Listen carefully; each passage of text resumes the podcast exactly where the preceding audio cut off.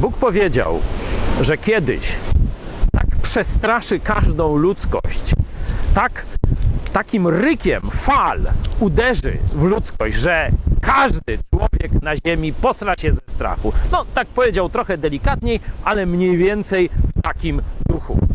Rzeczywiście może to jeden ze straszniejszych żywiołów. Ale zanim przyjdzie ten czas, Bóg chce cię przekonać do siebie czymś innym niż strach. Bóg powiedział, że kocha ciebie ponad nawet swoje życie. Dał życie jednorodzonego Syna swego. Tak umiłował ciebie. Nie chce cię straszyć. Pokazał ci swoją wielką miłość. Chce ci okazać łaskę. Zasłużyłeś na jego gniew, dużo gorszy niż ryk fal. Zasłużyłeś na wieczne piekło. Ale Bóg chce cię uratować. Bóg cię kocha i chce ci okazać swoją łaskę. Dlatego poświęcił życie swego Syna, Jezusa Chrystusa, aby zapłacił karę za twoje grzechy.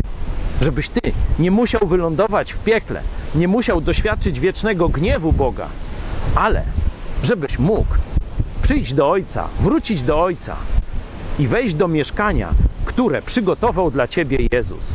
Co wybierasz?